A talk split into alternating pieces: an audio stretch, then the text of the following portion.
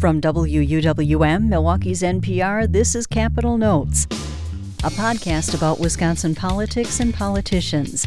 I'm Marty Michelson. Each week, I discuss noteworthy developments with J.R. Ross, editor of wispolitics.com. Here's our latest conversation. Hey, J.R., a lot of political activity in Wisconsin last week, and it was all focused on Milwaukee. President Trump made a stop in the city on Friday, talked about his economic policies at Derco Aerospace, and he attended a fundraiser. His visit came on the heels of a town hall meeting in downtown Milwaukee featuring four of the Democratic presidential candidates. The forum was sponsored by LULAC, a Latino civil rights group, which held a four-day convention in Milwaukee that attracted up to 20,000 delegates. Members of LULAC marched through the streets of downtown Milwaukee during President Trump's visit. So what does all this activity say about Wisconsin's importance in next year's presidential election? It's just another indicator that we are going to be at the eye of the storm. I mean, that's been clear pretty much since 2016 happened, that we were going to be a key state for President Trump, because if you look at the map for him, if he just holds on to what he won last time, he's good to go, right? But there are warning signs. His numbers in Pennsylvania weren't very good lately.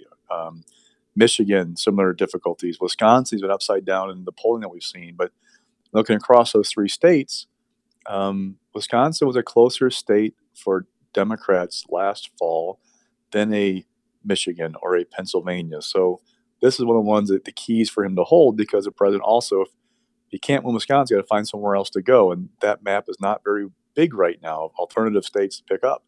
So we're going to be important. It's also, some of this is symbolic because we have the national convention coming. Democrats are putting an emphasis here in Wisconsin.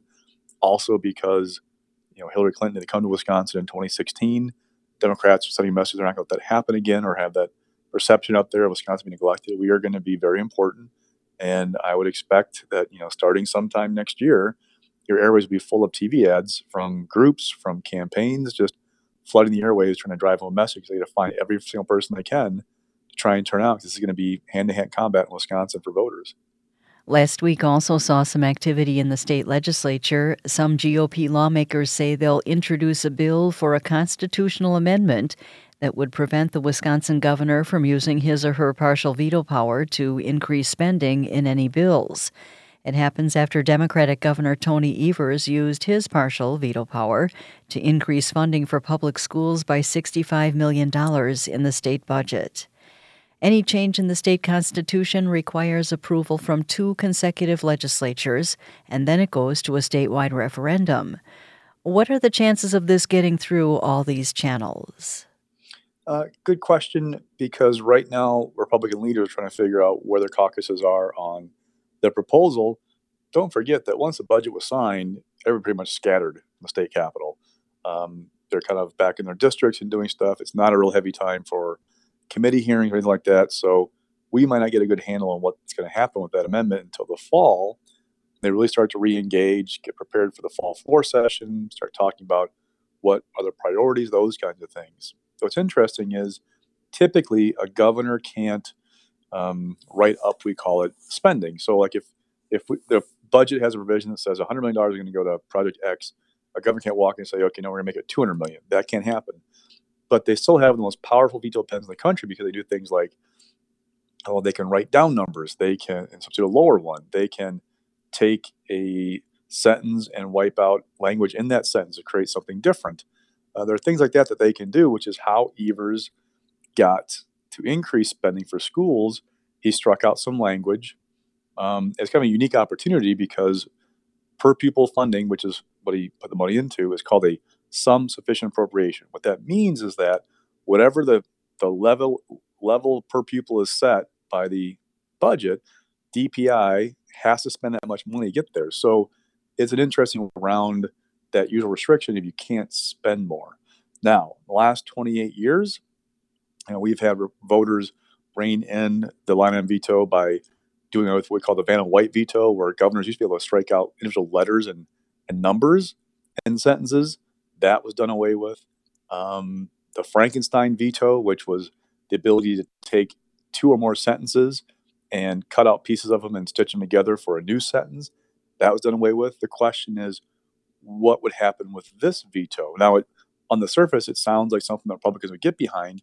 The question kind of becomes, okay, is there an unintended consequence if you do this that down the road bites somebody in the butt? Because while you have a Democratic governor right now, Republican lawmakers, at some point there will be a Republican back in the East Wing and a Democratic legislature. You know, do you want to rein in that power?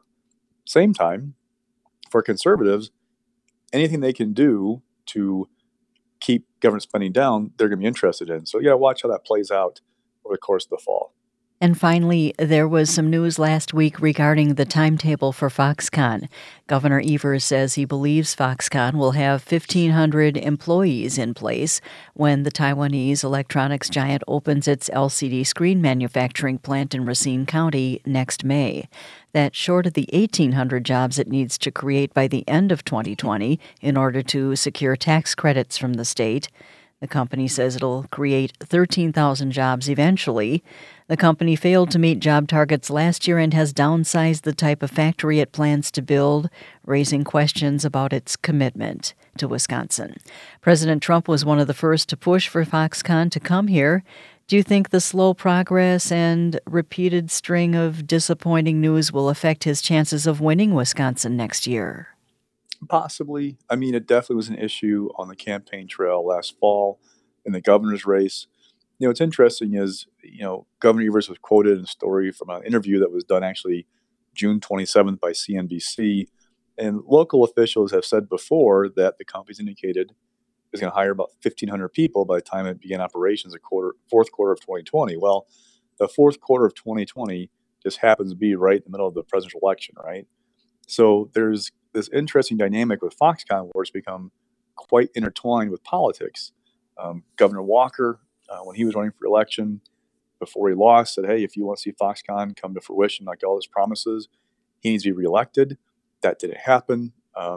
Governor Evers has been out there talking about how he's got questions about the contract, may need to be downsized or changed to fit the new outlook that there is for Foxconn. He said he wants to be successful, but also wants a good deal for taxpayers. And then with Trump, you know, there is a thought from some people I've talked to that that plant's future hinges on what happens with President Trump. If Trump wins re-election, then there's an incentive for Foxconn to stay in Wisconsin and work with President Trump the next 4 years after that. If Trump loses, does that then undercut that incentive? Does the project go away? I mean, that's a big question people have because there's been so much uncertainty about it. That's wispolitics.com editor J.R. Ross. You can join us each week for our conversations. And if you haven't done so already, subscribe to Capitol Notes on iTunes, NPR One, or wherever you get your podcasts.